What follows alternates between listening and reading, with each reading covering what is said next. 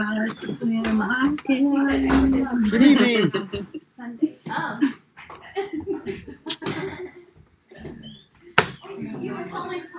Okay, are we ready? I know not everybody's quite seated. Still a few things going on, so. Okay, let's have a word of prayer and let's look into our Bible study. Father, we thankful for the fellowship of saints, for the time to sit around the table and enjoy one another's company and enjoy the food. It's certainly a kind of fellowship that we enjoy sharing. We also enjoy the fellowship that we share as we are those that have a common salvation. And as we consider some of that salvation tonight, both future aspects of it as well as how it began, we ask that you might give us clarity of thinking. And as we sometimes need to adjust the way we think about things, if that's necessary, help us to be able to do that in keeping with your word. And we would thank you for it. Amen. We are in 2 Thessalonians chapter 1. 2 Thessalonians chapter 1.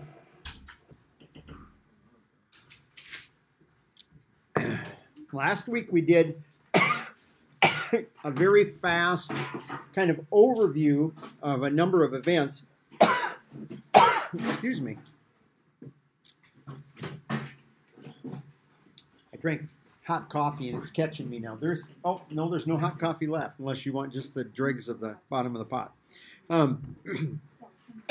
Excuse me. So last week we looked at like kind of a quick overview of the events in the future, from where we are now into things that go out into the future. And the reason we did that overview was because what Paul describes here at the last part of chapter 1 in 2 Thessalonians, there's a lot of things that are compressed, okay?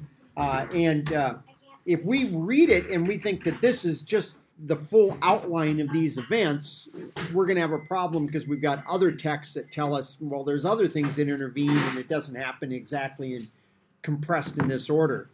And one of those things is we were looking at last week, if you go to, let's go to verse 7. It says, verse 6, 2 Thessalonians 1, verse 6, not verse 7, verse 6. 2 Thessalonians 1:6 says, since indeed it is a righteous thing with God to repay to those who are troubling you trouble. So we have this idea, this adverse pressure. And that pressure can be present, but that pressure ultimately is looking at a time in the future, which we haven't yet looked at. And I do want to look at a verse on this, because this word tribulation or trouble or adversity, however our Bibles translate it, it's most of the time when this word occurs in the New Testament, it talks about things we experience in our Christian life. Just going through hardship, the way different people treat us, different things we have to experience in life. But there is also a time in the future, popular Christianity, and we're kind of lumped in there, they call this time the tribulation. We looked at that last week. 7 years that finish off the 70 sets of 7 that God predicted through Daniel. And I did it again today. I did the math on it again today just because I hadn't done it for a while, and I ran it through you last week, and I'm not going to do it tonight for you here. But the fact that from the time that decree was made over in Nehemiah, and we know the date on that because the date is even recorded in secular history, from the time that was down to the year that Christ was crucified, it's exactly what he said, that time would pass till the Messiah was cut off. And then it's on hiatus. We're on hiatus now.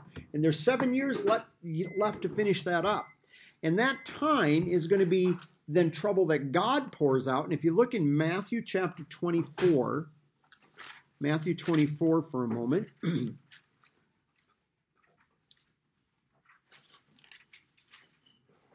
this is not about us. I want us all to be clear without going into the details on why this isn't for this is what we're looking at on Sunday mornings, how to read your Bible. Well, we could just say, well, this isn't about us, but there's a reason for that, and that's one of the things we're trying to understand when we're talking about how to read our Bible is, well, how do you know what is for you and what isn't for you? And there's reasons behind the reason I say this. I just want you to know I'm just not making an arbitrary, this isn't about us.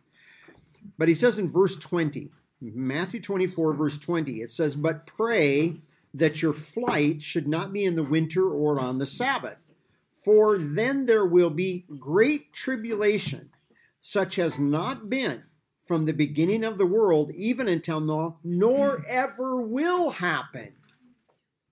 Simple way of putting that, if you say that something, nothing's ever been like it before, and nothing's ever going to be like it afterwards, what could you say? It is an absolutely unique time. It is unprecedented, and it will remain unprecedented. That same statement is repeated in Daniel.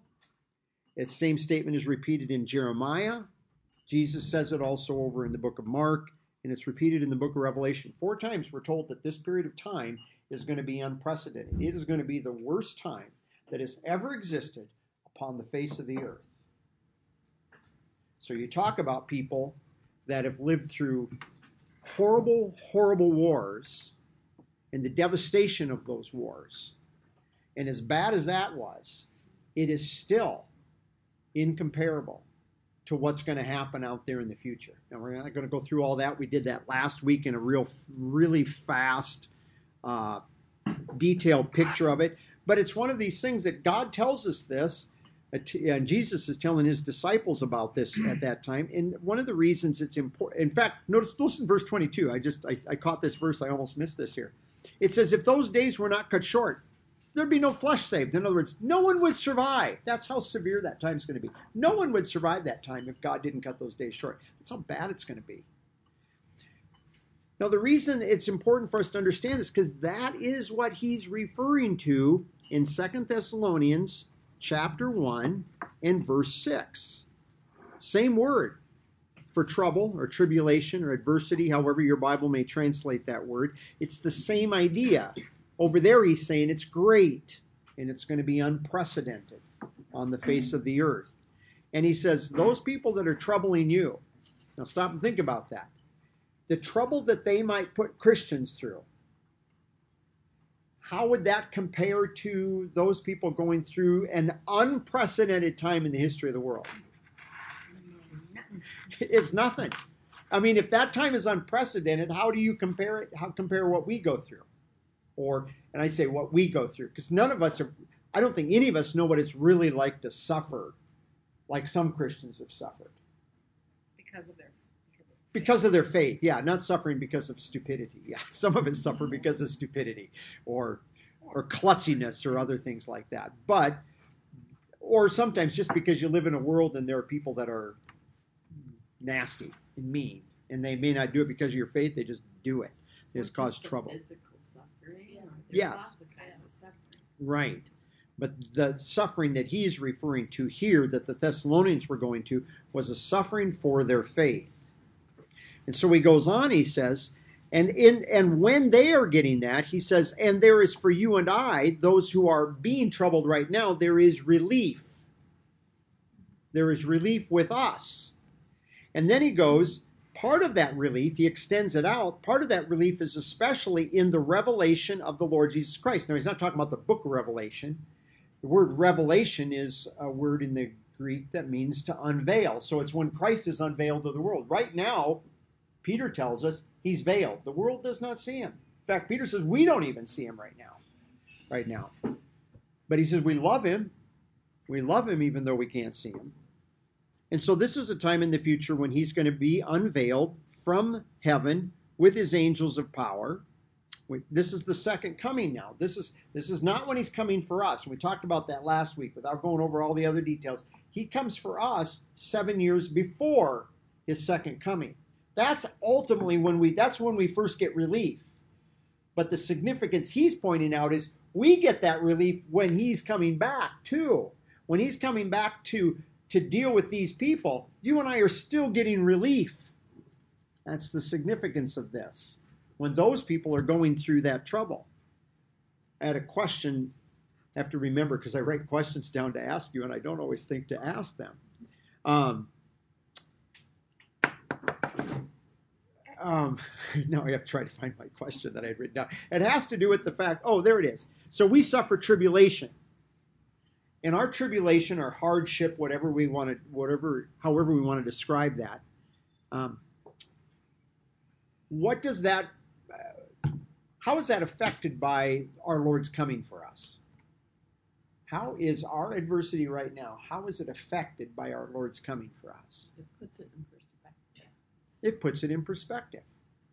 We're not stuck here. We have hope. We have hope. We have hope. Let's go over to Romans 8, Romans chapter 8.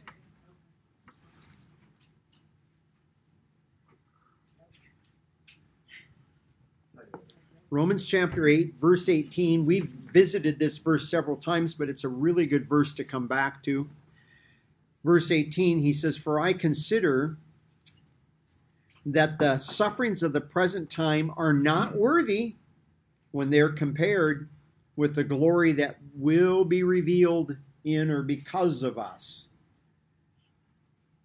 That situation of glory is going to be so incredible, so different than anything we've ever experienced, that no matter what degree of suffering you're going through right now, it'll be in the past. In fact, Jim actually did a study, I don't know, 3 or 4 years back. He was going through a number of different things, but what he hit was a couple of statements that are made in Isaiah. And they were good correctives for me, because it says, the former things will not come to mind. I just figured, we're just not going to remember anything in the past. But Jim pointed out, that's not what those verses say. And it's not, those verses aren't directly about us, but I think the principle laid down in them, I would trust that that principle is true of us.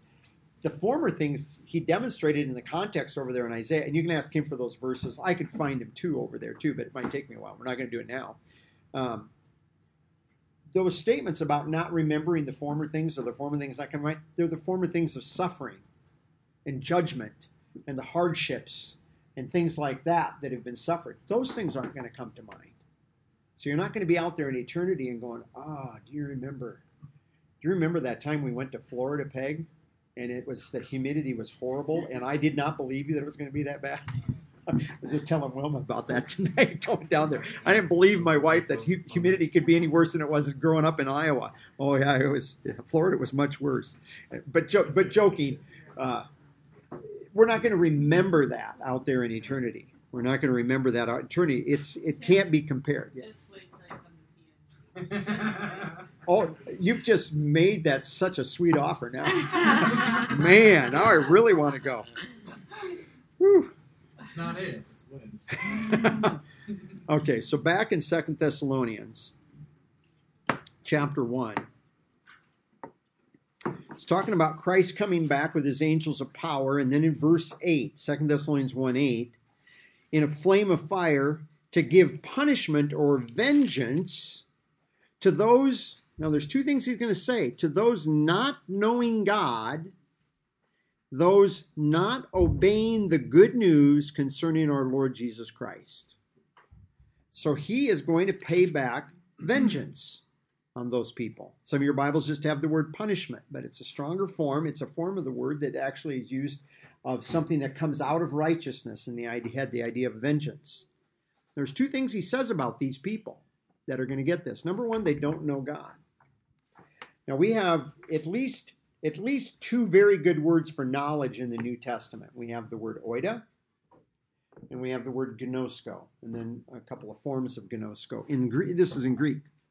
Gnosko has the idea of experiential knowledge. You've gone through it. You know how to do it. You've experienced this thing. And you use gnosko. I remember taking German in college, you have Weiss and you have Kennen. And Kennen is what you use of people, you know. So Kennen is like, yeah, I know, I'm acquainted with that person. Weiss is what you'd use of a person. If you said, yeah, I know that person, you'd use Weiss. That would be in German, that would be like saying, yeah, I've seen him on TV. I've seen him in a magazine, but I don't know the person. Kennen is like, yeah, I know them. Yeah, their laugh. Oh, their laugh is infectious. Something like that. Well, the same thing with gnosko and oida in Greek. Gnosko is talking about knowledge that it involves experience in some sense. And then you have oida, which is knowledge by sight. So it's kind of, we call it objective knowledge. It's knowledge you get by learning. The word that he uses here is the word oida. He doesn't even use gnosko. He can't use gnosko. Unsaved people have no experience with God. But he says, they don't even know God by sight. Give me an example of a way that the Bible tells us that the unsaved world is confronted with by God's existence every day of their life. Creation.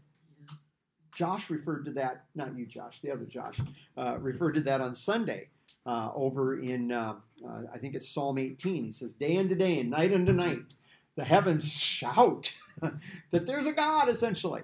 And they're confronted with that. And Romans chapter 1 says that this creation out here tells us not only that there's a, not only that it took a lot of power, but there had to be a creator behind it because it's intelligently designed, intelligently formed. And they're confronted with this. But keeping your finger here for a moment, flip over to 2 Peter. I didn't put this in my notes. This just occurs to me, but this is a good statement to remember here. 2 Peter chapter 3, when you get there. Ooh, I have never noticed this before. My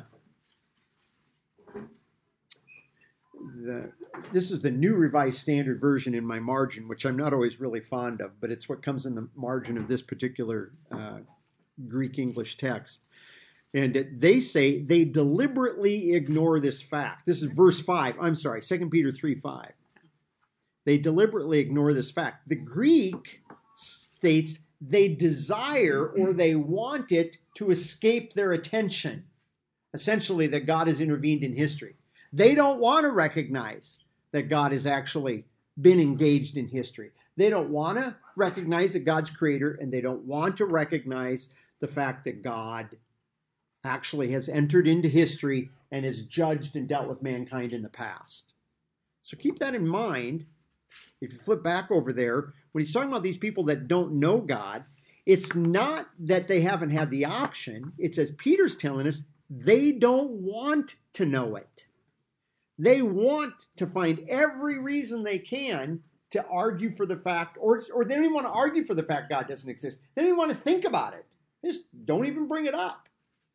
In fact, it's really interesting if you go over to Romans 1 where you have all that. The last, and Josh was hitting these on Sunday too, those God gave them over, God gave them over, God gave them over. And you have those three areas that God gave them over in. And the last thing that he gives them over in, it's because they reach a point where they say it's not even acceptable to have God in your thinking.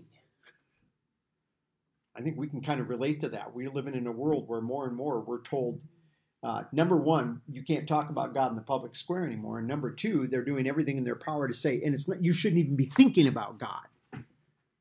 And those people that think about God, we don't want you at the table because you might be, even though you never say it, you're bringing your thinking about God to the table. We don't even want that. Okay. So this is the way the world operates. They've reached a place, not just now, that happened in the past. When he's writing about Romans, he's talking about things that are happening back around the time of Abraham. So we're looking 4,000 years ago, that even back then, he says, mankind even then was saying it's not acceptable to have God in your thinking. And so he says, first of all, they don't know God. Second thing is, and they do not obey the good news concerning our Lord Jesus Christ. Now, I want to sit on this. I don't know if we'll sit on this the rest of the evening, but we'll see what happens. Yes. Okay, so the English makes it look like it's two different groups of people. And in the Greek, they are stretched out and separated in the Greek in such a way that both of them have a definite article in front of both of the words "know" and the words "obeying." Okay. Oh, I could have got that. I get a request that you go back like 90 seconds. And start again. I can try. Replay. Okay. It's recorded. So God is he's going to be giving punishment to those not knowing God and those not obeying. Now, Peg asked the question, it looks like these are two separate groups of people. And in the Greek, there's a definite article in front of both of them. So both of them in Greek are like saying the ones not knowing God and the ones not obeying the gospel. Okay. And then there's an and in between them. And normally that kind of distinguishes, it's a way of distinguishing between these two groups. But I think that they share something in common. And I'm going to say that because I think that there's, the reason he has them separated because are there people out there that acknowledge that there's a God? Yeah, there's a lot of people out there that acknowledge God. There's people that might attend church here, that might be here at church, and they might be here every week, and they might say things about God, you know, but they don't believe in God. That's the next thing we're going to tackle. So there are people that acknowledge God. They go to churches all over the place, and they acknowledge, and in one sense or another, even the God of the Bible. They're not like people maybe were Josh and Fago that might talk about a God, but they won't believe, they won't talk about the God of the Bible, okay? These are people that actually maybe talk about the God of the Bible. So they might have some, so you might have people that come to the Bible and they at least have an objective knowledge about God. But now you can have people that can have an objective knowledge about God, but they don't obey the gospel or the good news of our Lord Jesus Christ. So let's sit on this for a little while and let's talk about these, a couple of these different things related to that. First of all, first thing we want to know, what is the good news concerning our Lord Jesus Christ? What is the gospel? And where would we demonstrate it? That's two things I think that are important. Not only can we say what it is, but we need to be able to demonstrate from Scripture that the Bible says this is the gospel. 1 Corinthians 15. Let's go. Couple that with Acts 4:12, Acts 10 and Acts 13. Let's go to 1 Corinthians 15, 3 and 4. Always good to review this. Now, Paul doesn't state this exactly in the exact, precise, every last detail or word that he uses here, but he states this really in Acts 13. You can see him run through this. You can see Peter do it in Acts 10. Acts 13. Okay. But the reason he doesn't have to expand on this here is because he's writing to what kind of people when he writes? Believers. He's writing to believers, so they know what the gospel is. So he's just kind of doing a drive-by review with them. And he says in verse 1, "For we make known to you, brothers, the good news or the gospel which we evangelize to you." We have both the noun and the verb there. The word good news and preach or proclaim, same word, just one's a noun, one's a verb, to you. "Which you also received, in which you stand, through which you were saved." He's tying all these things about them. "The word that I evangelized to you, if you hold it fast, unless you believed without a purpose." We have three words for vanity in the New Testament. This particular word, vanity, means without a goal, without a purpose. You can have something without a purpose, you can have something without content, and you can have something without result. This one is without a purpose. And I'm picking on... An example would be if you believed in the death, burial, and resurrection, but not for you, only a historical faith, that would be believing in vain. Yes, or even if you add to it, and Peggy's brother-in-law, who was raised Catholic, he shared this with me many years ago, that... He went home and he was trying to share the gospel with his mom. He got saved when he went off to college. And so he got saved at the University of Iowa. And he goes home and he wants to share with his mom. And he asks his mom, "What's the gospel?" And his mom says, "Well, Christ died on the cross for our sins. He was buried and he rose again." It's like, oh, she knows the gospel. And then he says, "So what do you have to do to be saved?" Because he wants her to say believe. And she goes, "Well, you need to take all the sacraments. You need to experience all the sacraments, and you need to be a good person." In other words, salvation was not connected with believing the gospel. It was connected with doing the sacraments and being a good person. And you don't have to be Catholic to be in that situation. You could be sitting here in this church, and you could recite that gospel. You could be sitting here in this church, and you could recite that gospel, But your salvation is based on maybe you're being baptized or being a good person or at least just being better than the next guy. So that would be in vain. So now what is the gospel? Verse 3, for I handed down to you among the first things that what I received, that Christ died in place of our sins according to the scriptures, that he was buried and he was raised on the third day according to the scriptures. Now, is that actually what Paul announced? Let's go to Acts 13. And he appeared. Oh, and then he appeared, yes. And he appeared then, to the disciples. Let's go to Acts 13.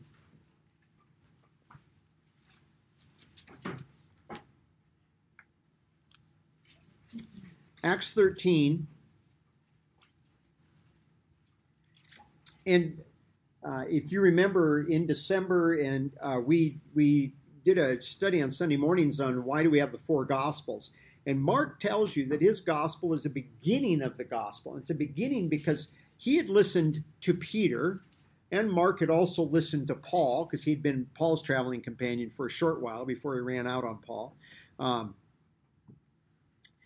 And he'd heard these guys that they prefaced the gospel with a little background on who this Jesus was.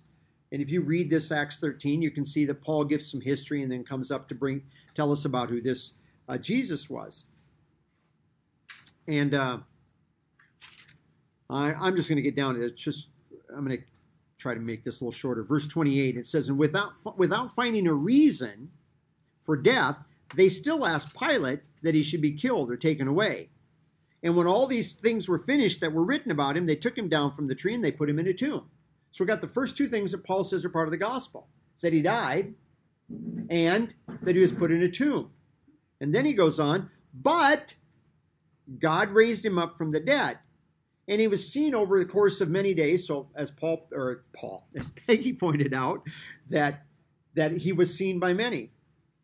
Those that came up with him from Galilee. Now, that's the content of the gospel. That's what Christ did. But in order to have faith, you also have to have a promise. And the promise that he's going to state in this context, if you go to verse 38, 38 is when he gets the promise. Therefore, let it be known to you, men and brothers, that through this one, that is through this Jesus, forgiveness of sins is proclaimed to you, and that you can be justified, and that from all the things from which you could not be justified by the law of Moses, you are able to be. And so in other words, you're able to be forgiven from all those things you couldn't be justified by keeping the law. So the promise is your sins are forgiven. Why? Because as Paul said, Christ died for those sins. If you want to do that on your own, because we're not going to do it now, you can go to chapter 10 of Acts. You read Peter does the same thing. And he goes over the same gospel, and he says the same thing. You believe in him, there's forgiveness of sins. Okay. So that's the gospel. No more, no less. Christ died on the cross for sins. He was buried, and he rose again. You believe that alone, that, he says, is salvation. You add to it, like the example that I gave, like Leslie was saying, or other people might think that's for other people, or you might add to it. You do those things. That's not salvation. You're changing the nature of the gospel. Ronnie. So when it says they do not obey the good news concerning Jesus Christ, that means they don't believe. Yes, they're refusing. So when you believe, you're obeying. Yes, you just jumped the gun on me, but that's just fine. You're anticipating where this is going. That's good. That's good. I'm fine. No, that's good. That's good. Now, that does bring us then to the second question, which we really have already answered, and that is, how do you respond to the gospel? You believe it. That's it, period. You believe it. Now, I asked Lewis if it was okay if I would use his son as an example here. And the reason I'm doing this is because I really, really liked this example. This was fun. A couple years back ago, Floyd and I were doing the games for VBS down at the park, and they wanted us to take like 5 minutes at the end of games every day and do a quick review or something that tied in with the main study for the day there at VBS. And so we're down there at the park, and so we get the kids in there, and all these kids are sitting on the picnic tables inside there. And I asked, and that day happened to be the gospel day, so I kind of slip in the gospel in every day, but that day we're really emphasizing it, and I kind of, what's the gospel? And the kids, we're getting this. Daniel is chiefly the one that's kind of talking for everybody else, but some other kids were like, yeah. And then I said, now what do you have to do to be forgiven? What do you have to do to be saved? To actually for God to forgive you? And Daniel says, you have to believe. And then some kid up behind him, I can see still some kid wearing glasses is all I could remember. Some kid go behind him, he and a little girl sitting behind him there. Well, you got to be a good person too. And I still remember Daniel's going, no, all you have to do is believe. That's all you can do. And I was just like, wow. He was adamant about that. All you can do is believe. And it's a good thing he knows that, because it's not how it works in our house. Because you still need to be a good person, but not to be saved. Yeah, maybe to be saved from mom and dad's wrath. But yeah, but I just, that really stuck in my mind. Just that's all there is. When you go through the Bible, when you go through the New Testament, again and again, it's believe and it's believe and it's believe. And since we're in Acts, maybe you're still there. Turn to Acts 16. Probably one of the classic verses, 16, Acts 16, and this is verse 30, and I'm not going to go through, this is an interesting study in and of itself about what's going on in this, but it says, this is the jailer, Paul and Silas have been locked up all night long, and then the earthquake, and nobody's left, and the jailer brings them out, verse 30, and he said to them, sirs or lords, what is necessary for me to do that I might be saved? What do I need to do? And they said, believe upon the Lord Jesus, and you will be saved. And your house, by the way, this is an ellipsis, your house also needs to believe and they will be saved. He's not saying, you'll believe and your house will be saved. No, they have to believe also. So question with this one, left out everything else.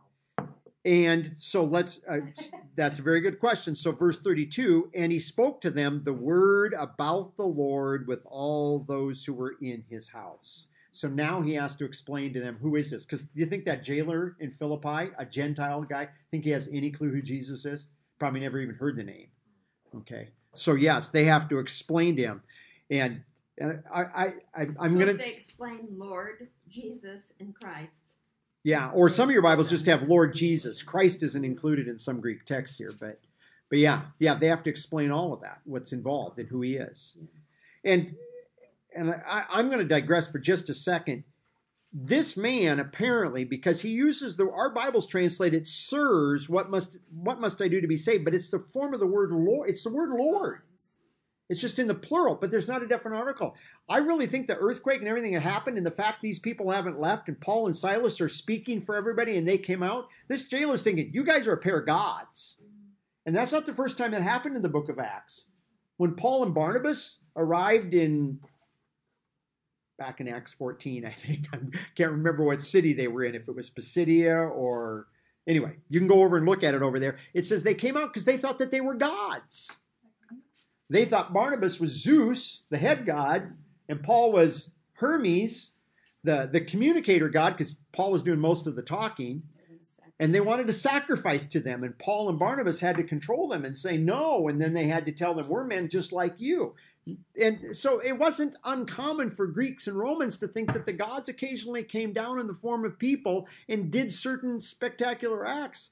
And so he says, so he's coming to him. It's like saying, if we put it in modern English, we'd say, gods, what must I do to be saved? Because he's looking, I need to be saved. And Paul says, you need to believe in the God, Jesus, and you'll be saved. And then he has to explain that to him now, which is what verse 32 says. But notice he doesn't say, you need to repent. You need to baptize. You need to start doing good works. He just says, you need to believe. Believe. turn to Romans. Yeah, and then verse 30. They are baptized. Yes. Because verse 34, he brought him his house and set a meal before them and rejoiced because he had believed with his entire household. Right. Mm-hmm. Yes. Yeah, having believed there in verse 34. And it's a perfect tense, meaning they'd come to believe with the fact that they remained those that were believing. And just interesting enough, they had believed in the God. That's at the end of verse 34. They had believed in the God because they were really believing in Jesus Christ. Bam. And Robin said over there, and they did get baptized immediately, which we don't normally do that. I don't even encourage it anymore because we have 20 centuries of baggage attached to baptism that I don't want anybody to in any way mistake water baptism as causing their salvation. And maybe I shouldn't be so afraid of that, but I am. So I'm a Baptist that doesn't baptize very often. Sounds like the island of the misfits. Yeah. Maybe I'm a little less Baptist. Maybe that's better. Pardon me? They all found those. Yeah. Let's go to Romans 5 or 4:5. This is another favorite. And this verse is written for us, but I use this verse when I share the gospel with people all the time. It says in verse, let's go to verse 4. It says, to the one that is working, the reward, it's not counted according to grace, but according to a debt. So if I do a job for you, and you give me a paycheck, you don't look at me and say, hey, here's a paycheck for, here's a kindness for you. Here's a grace. I earned that. I earned every penny of that. Now, I've had a time or two. I worked for somebody. I did some painting a couple of years ago, and when he paid me, he hands me the check, and he goes, you notice there's a couple of, I added $200 more or something like that. And I was like, he goes, take it so you can take your wife out for supper. I was like, wow, $200? What kind of... we're going to have to eat out a lot. Anyway. Nice dinner, Tim. Yeah, I guess so. But again, you all understand so. That. What? I know, yeah. I think I took you out once on that. Anyway, okay, back to the main point. I'm sorry. I shouldn't share stories because then you get into trouble. But the point that he's making is if you work for it, it's not a grace. It's a debt. But, verse 5, but to the one not working but believing. This is really important because there's a segment of Christendom, they call themselves Calvinists, and they say believing is a work. But Paul says here, believing is not a work. To the one not working but believing. What better way can you say believing's not a work? So to the one not working but believing on the one who justifies or declares righteous good people? What does it say? Ungodly people. Which I don't say this to be offensive, but I mean, we're already using the word ungodly, but that word is a word meaning to dishonor God. It's essentially like giving God the finger. That's really what the background of that kind of a terminology is in our modern culture. Okay. He says, so he declares righteous the ungodly, which is, when you come to salvation, you recognize that that's who you are. You may not recognize it to the same degree the next guy does, but you recognize that you're not really worthy of being saved. That's why Jesus always said he came for the sick. Yeah. You had to believe that you were lacking. Yeah, that you actually needed this, yeah. It says, his faith is counted to him for righteousness. His faith. Faith is just the noun form of the word believe. It's pistis. Pistuo is the verb, believe. Okay, we're just talking about the same terminology in there. Beautiful verse on this. So what's the condition of salvation? Believing. Now, Ronnie already fired the gun here, but we're going to take it anyway. No, it's fine. Thank you. Ronnie was anticipating something very important. So let's go to Romans 10. I'm just giving you a hard time, Ronnie. That's fine. Romans 10. Romans chapter 10,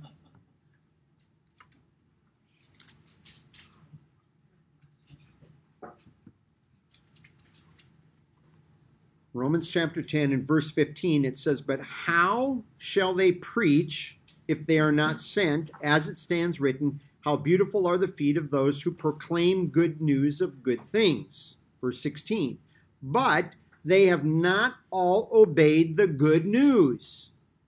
For Isaiah says, Lord, who has believed our report? So in other words, he says right here, back to back, obeying the good news is believing. Well, if all you can do is believe, if all he asks you to do is believe, then anything else would be disobedient. And there was a gentleman many years ago, our good friend Dan Dahlke, who'd been here, part of this church for years. I in fact, when we came out here to candidate in March of 91, Dan took me out one day out to this guy's place, and we sat at his kitchen table and we drank coffee together for a couple of hours. And I listened to Dan. Dan was using me kind of as a little bit of a foil to share the gospel with his friend, but Dan had shared the gospel with his friend many times. And I knew Dan knew what the gospel was. I mean, I checked that before we ever even considered coming out here to the church. I wasn't going to come out here if we had a bunch of people that thought salvation was by some other means. We weren't even going to waste our time going down that path. But remember, Dan comes into Sunday night church then a couple of years later after we had been here a while, and he comes in and Dan was just, he was just, looked like somebody just kicked him in the stomach. And I said, Dan, what's the matter? And he goes, this friend of his called that Sunday afternoon. He says, Dan, I finally did what you've been telling me to do for all these years. He says, you believe the gospel? He goes, no, I got baptized and joined a particular large church around the area. Joined the Mormon church, joined the Mormon group. And Dan says, I've never told you to get baptized. You always telling me to get baptized. No, I told you all you had to do was believe. See? So sometimes you can tell a person the gospel, and even though you make it plain, and I've had that happen. I've shared the gospel that you share the gospel, and they say, are you telling me I need to be a better person? You do not understand English? Are you from another? I mean, this is what you wonder. But the scriptures do tell us that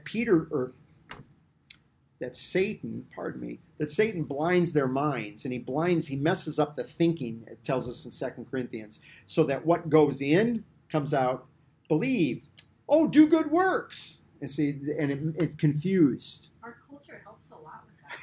It does. Mm-hmm. A lot. Right. Mormons.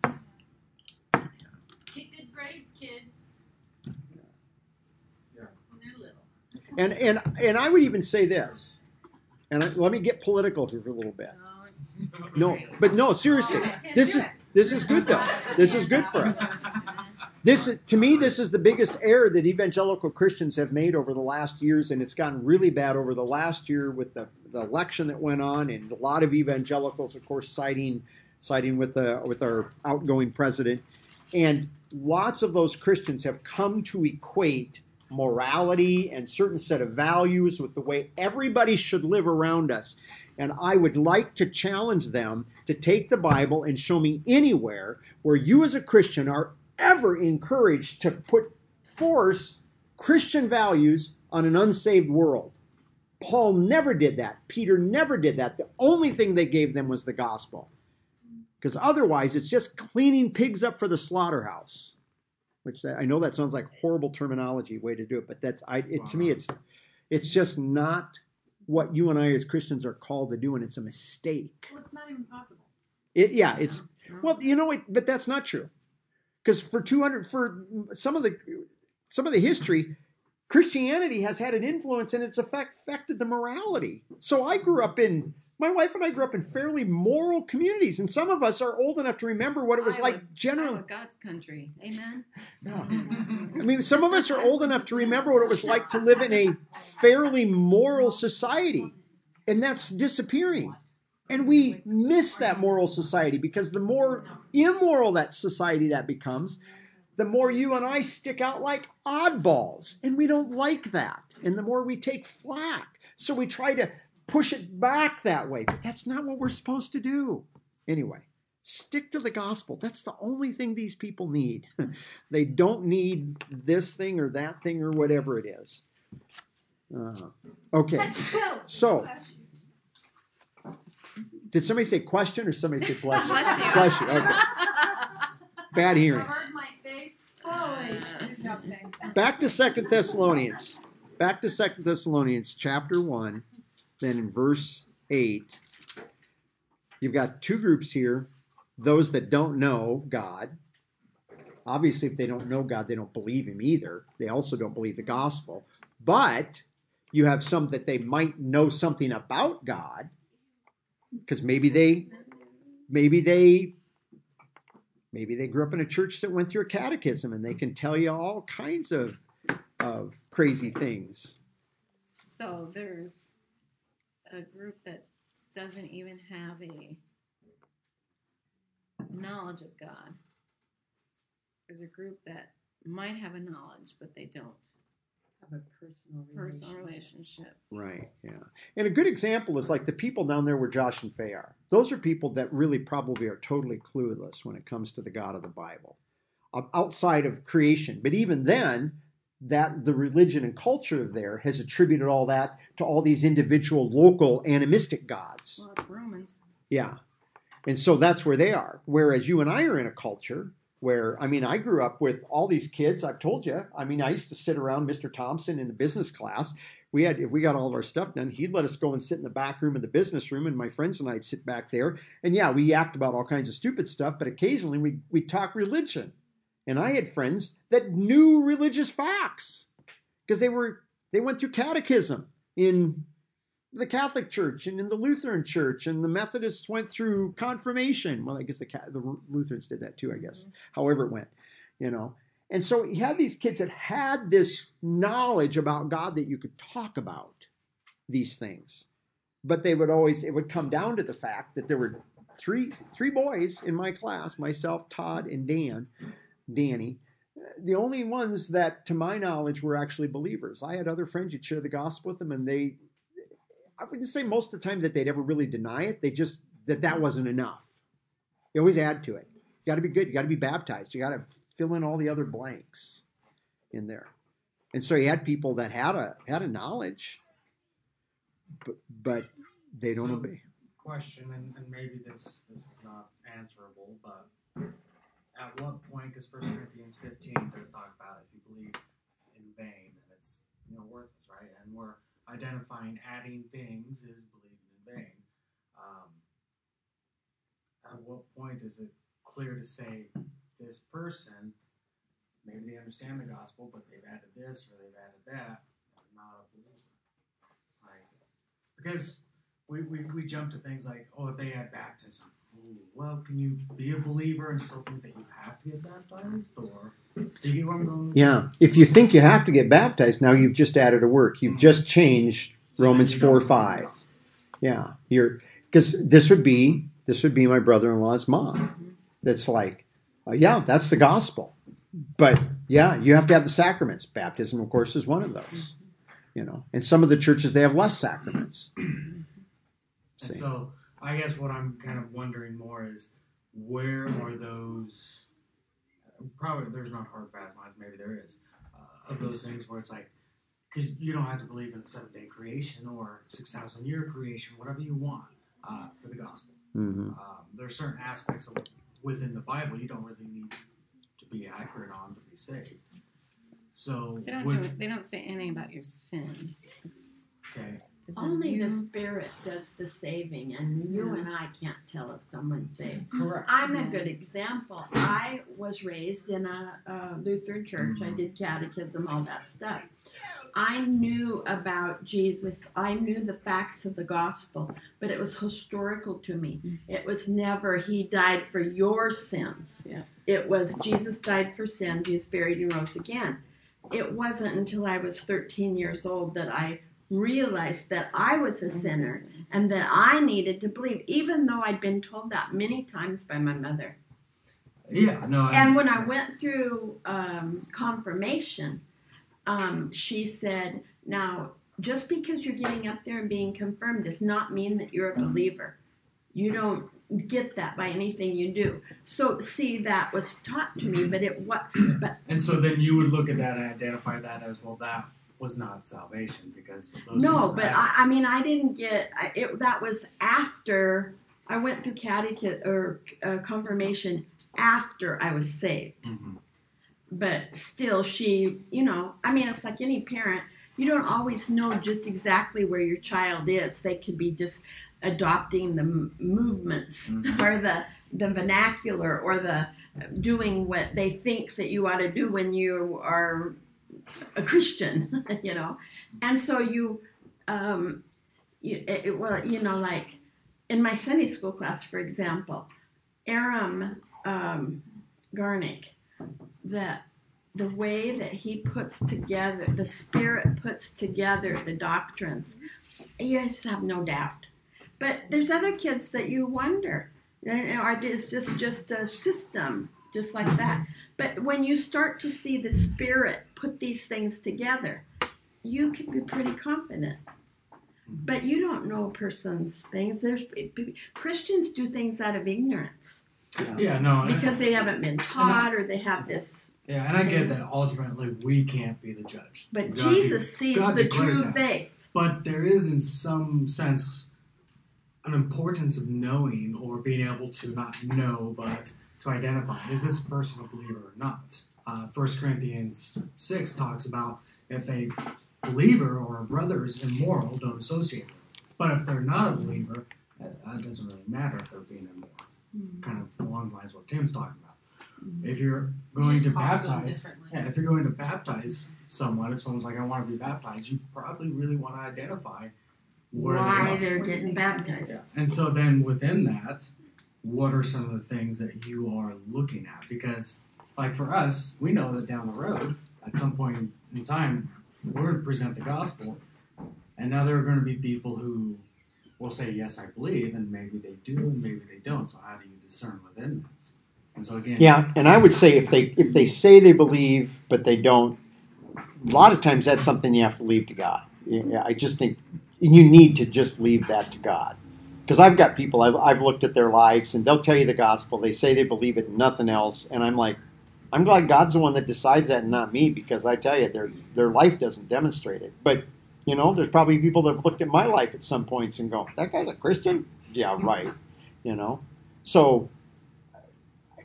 Going back to your kind of your first initial question, I would say that the big thing is just real salvation comes when a person realizes there's nothing that they can do but believe.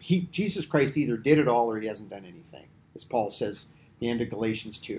It says his death was just a gift of nothing, essentially, if you can in any way be saved by works, so, yeah, whatever those works might be. And so that's, from their point of view, that's where they have to come. You can't get them there. Only, as Leslie was saying, only the Holy Spirit gets them to the point where they realize, well, let's go take a look at that. Let's go look at John 16, the three things that the Holy Spirit does. You can't do this. You can work with the Spirit on these things, but the Spirit's the one that actually does it. You might put the best case for these things together when you're talking to a person about the gospel, but you can't do it. So John 16 and verse 8. And it says in verse 7, but it says, I tell you the truth, it is better for you that I go away, for if I do not go away, the Helper, referring to the Holy Spirit, will not come to you, but if I go away, I will send him to you. And when he's come, he will reprove or prove, it has the idea of like a lawyer laying out a case, he will prove to the world concerning sin, concerning righteousness, and concerning judgment. Concerning sin, because they're all a bunch of messy sinners and they've done a whole bunch of... No, it says, because they don't believe in me. That's the sin he convicts them of. They come to realize, I haven't believed in him. I might give an historical account about who he is, but I personally have not believed in him. My wife was 16 years old, yet she went up and went through confirmation and everything like that. And I've known lots of people. My grandmother went through confirmation in the Lutheran Church, and she was an adult and had children. And went to her friend invited her to go to a evangelistic service at this little country community church in Otranto, Iowa. And they went out there and they heard the gospel from this person. Both her and her friend got saved that night. And because for her, it had been just this objective knowledge out here, and with this personal faith in Jesus Christ. So he's going to convince them of sin because they don't believe in me. That's the sin that he convinces them of. Then he says, concerning righteousness, because I go to the Father and you don't see anymore. Now, what's that mean? Do you have the righteousness that can get you before the Father? Are you good enough to go before the Father? That's what we'd say. We don't use the word righteous. When you leave your kids with a babysitter, you say, be righteous? No, we always say, be good, you know. But it's this word righteous. Are any of us good enough to get to the Father? No, but Christ was. So we need that righteousness, which is exactly what Peter and Paul were saying over there when they were given the gospel. And concerning judgment, because the ruler of this world is judged. If he doesn't get off, what makes you think you're going to get out of this judgment? See, so he convicts of those things. And to me, it's amazing that I can look back when I was 5 years old and when my mom went over the gospel with me. And I've told you, for those of you that have sat here at our church, you've listened to this probably way too many times. But sitting in church, I remember drawing pictures of my grandpa on his combine and my grandpa on his tractor. That's what I remember. And that, and being afraid that a kid in Sunday school, his arm was going to fall off because we prayed for him because he had a broken arm. And I was terrified that his arm was going to fall off during Sunday school. That's all I remember about church before the night that my mom sat on my bed and told me about Christ dying for my sins, being buried, and being raised again. And as a 5-year-old, and my mom is not scaring the daylights out of me. She's not threatening me. She's just saying, your father and I believe this. And I remember just very plainly and clearly thinking, I need my sins forgiven, because otherwise I can't go to heaven and I'm going to go to hell. And my mom was not saying, there, Timothy, you're going to go to hell if you don't believe it. She wasn't saying that. I just remember real clearly, I'm going to hell without believing this. It was just uncanny. I mean, I heard the gospel. The Spirit did that work in my heart, because I can still, I mean, the vividness that I can still remember this, what happened that night. You know, it's the Holy Spirit convincing people, because sometime we've heard the story of a man sitting in a Seventh-day Adventist church or a Jehovah's Witness church. It was Jehovah's Witness. One of the guys that had gone to seminary a few years ahead of me. And I've actually never met the guy, but some of his friends had talked with me. He and a friend were Jehovah's Witnesses, and they were coming together. And while they were waiting for their group to meet, one of the guys is going, "You are not going to believe this. I went to a house today, and I knocked on the door of this house, and I went to give them our literature, and they said, oh, all you got to do is believe that Jesus Christ died on the cross for your sins. He was buried and rose again. Can you believe that? All you got to do is believe that." Apparently, they don't get that from a lot of houses they knock on. Everybody else, it's not all you got to do is believe. It's always all this other stuff. And this guy's sitting there going, yeah, that is all you'd have to do. It's just like it became real. It just struck him sitting there. A guy mocking the gospel. Mocking the gospel. God used that, of all crazy things, for this guy. And I don't know if the guy got saved at that moment, because I haven't heard all of his testimony, but yeah. So it is late. I will... There's judgment. He indicates here in John 16:11, the ruler of this world is judged. Let's just finish with this. We'll save it for next week, but we're going to hit the verse. Verse 9 of 2 Thessalonians 1:9. And to these then, those that don't know God and those who have not obeyed the gospel, they haven't obeyed because they haven't believed the gospel, or they refuse to believe the gospel. Maybe they're really good people. Maybe they're trying real hard to be good. All this other stuff. We've already belabored that a lot. Verse 9. These will pay the penalty of eternal destruction away from the presence of the Lord and away from the glory of his strength. I always think hell is going to hurt. But the greatest hurt is going to be emotional and mental, because for a moment they have stood before the God of the universe. They have seen him in his full glory, in his full strength, and they're going to have to spend all of eternity away from that, never getting treated to that ever again. And on a flip side, by the way, that's going to be one of the things I think that's going to make heaven the best for us, is that we're going to be in his presence and get to see that. It's not that, as one of my friends used to say, I'm going to get to go fishing out on Alpha Centauri. He used to joke about that all the time. I'm not going to care about fishing. It's going to be being in his presence. And it's never going to get old. It's never going to get old. How can a soul be away from the presence of God and continue to endure eternal suffering? Like, when you hear about hell, it's like gnashing of teeth. It's like miserable, right? Mm-hmm. And like on this earth, it's God keeping us together. It's like him keeping.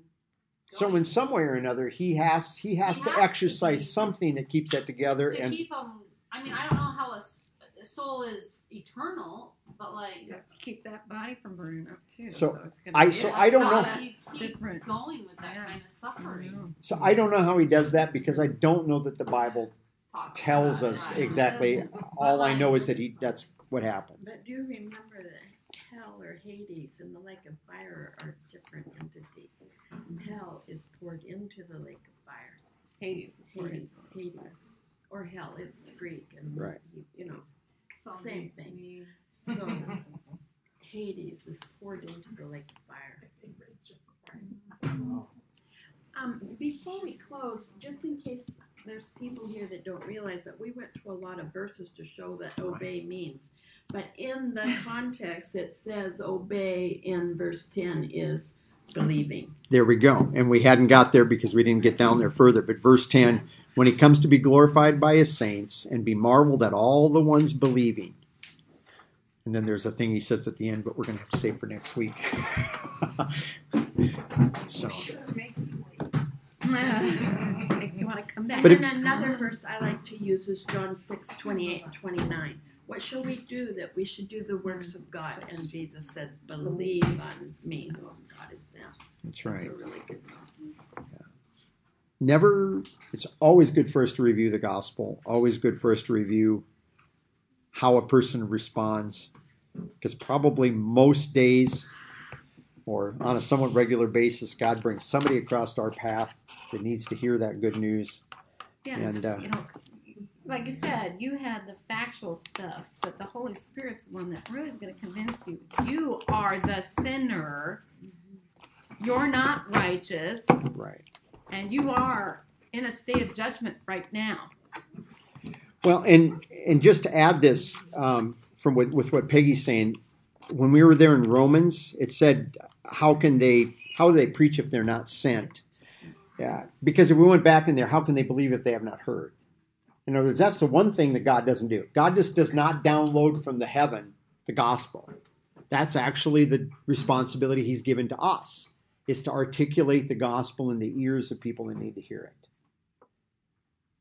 He'll save them. Go ahead. I'm going to tell you. I'm going to anyway. Plug your ears. It's interesting to me, after the few years I've been a Christian, to listen to all the different things that is said, and good things. But it would have been, and it was hard when I started, because I was never a Christian. I didn't know what a Christian was. I didn't know who God was. I didn't know who Jesus was. I did not grow up in a Christian home. We didn't say prayers. We hoped that on weekends Dad wouldn't come home too drunk, and we had to disappear. And so I didn't grow up in, and it makes me feel good to hear that other people grew up like that and grew up in families like that. It really makes me feel good because it helps me to know that there aren't bad people all the time. You know what I mean? They're not everybody's bad. And yeah, we are, but yeah. Christ, and He changes our lives. Yeah. I'm not bad. I'm just me. But it's hard, and it was hard when I became a Christian, because I didn't understand everything. I didn't, and I wanted to understand. I want to know how can you trust somebody? How can you trust God? Because who is He? So it means a lot to me that I can go to church, or I can sit in a group like this and hear the things, and the positive things and the negative, because there's always good with bad. And I think. But to hear that other people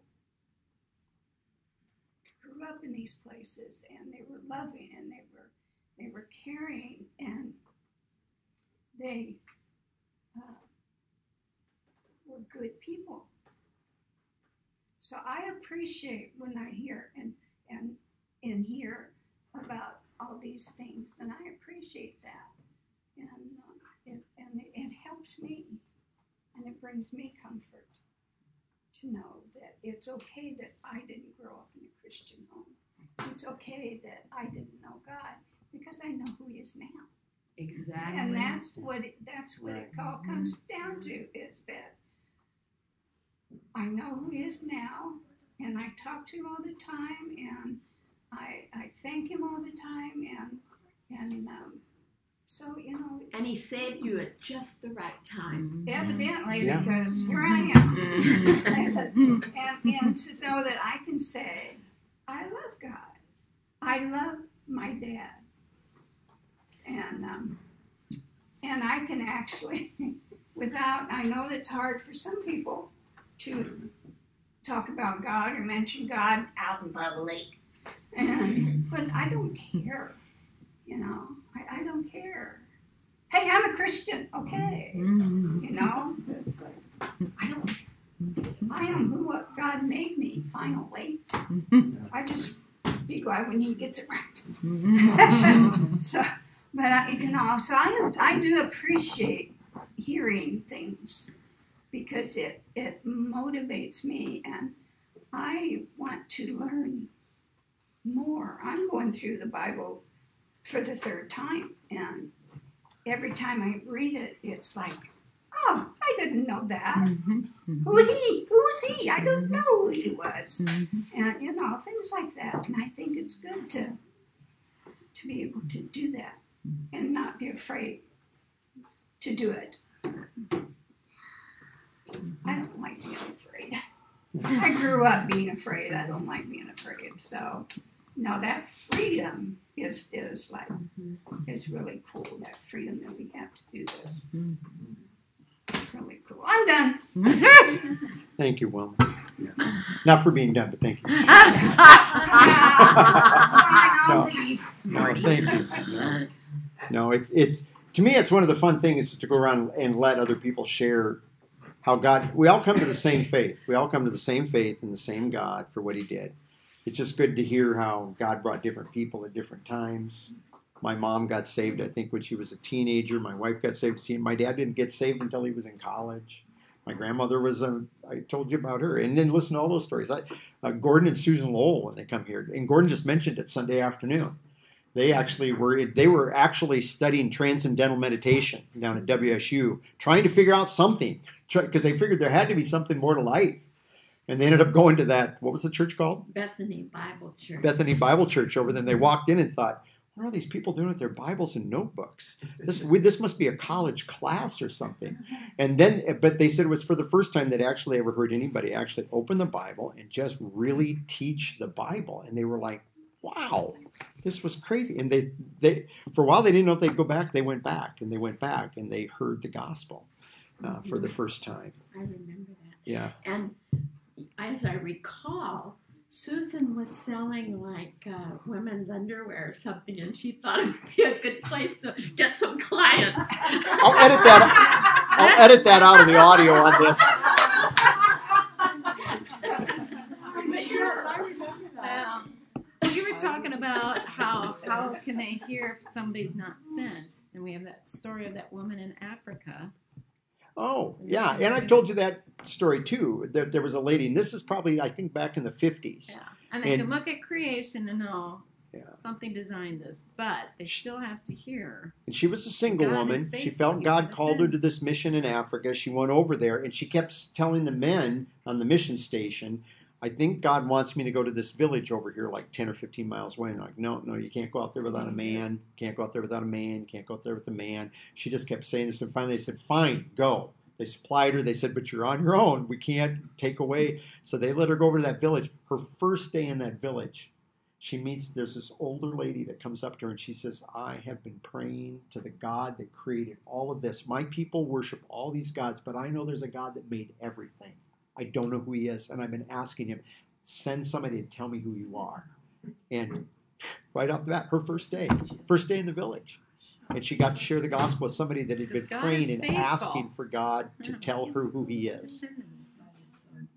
So, and I'm sure other people have similar stories. So anyway, boy, that one's okay. While we were sitting here, I got a text, and Blaine Brown passed away today.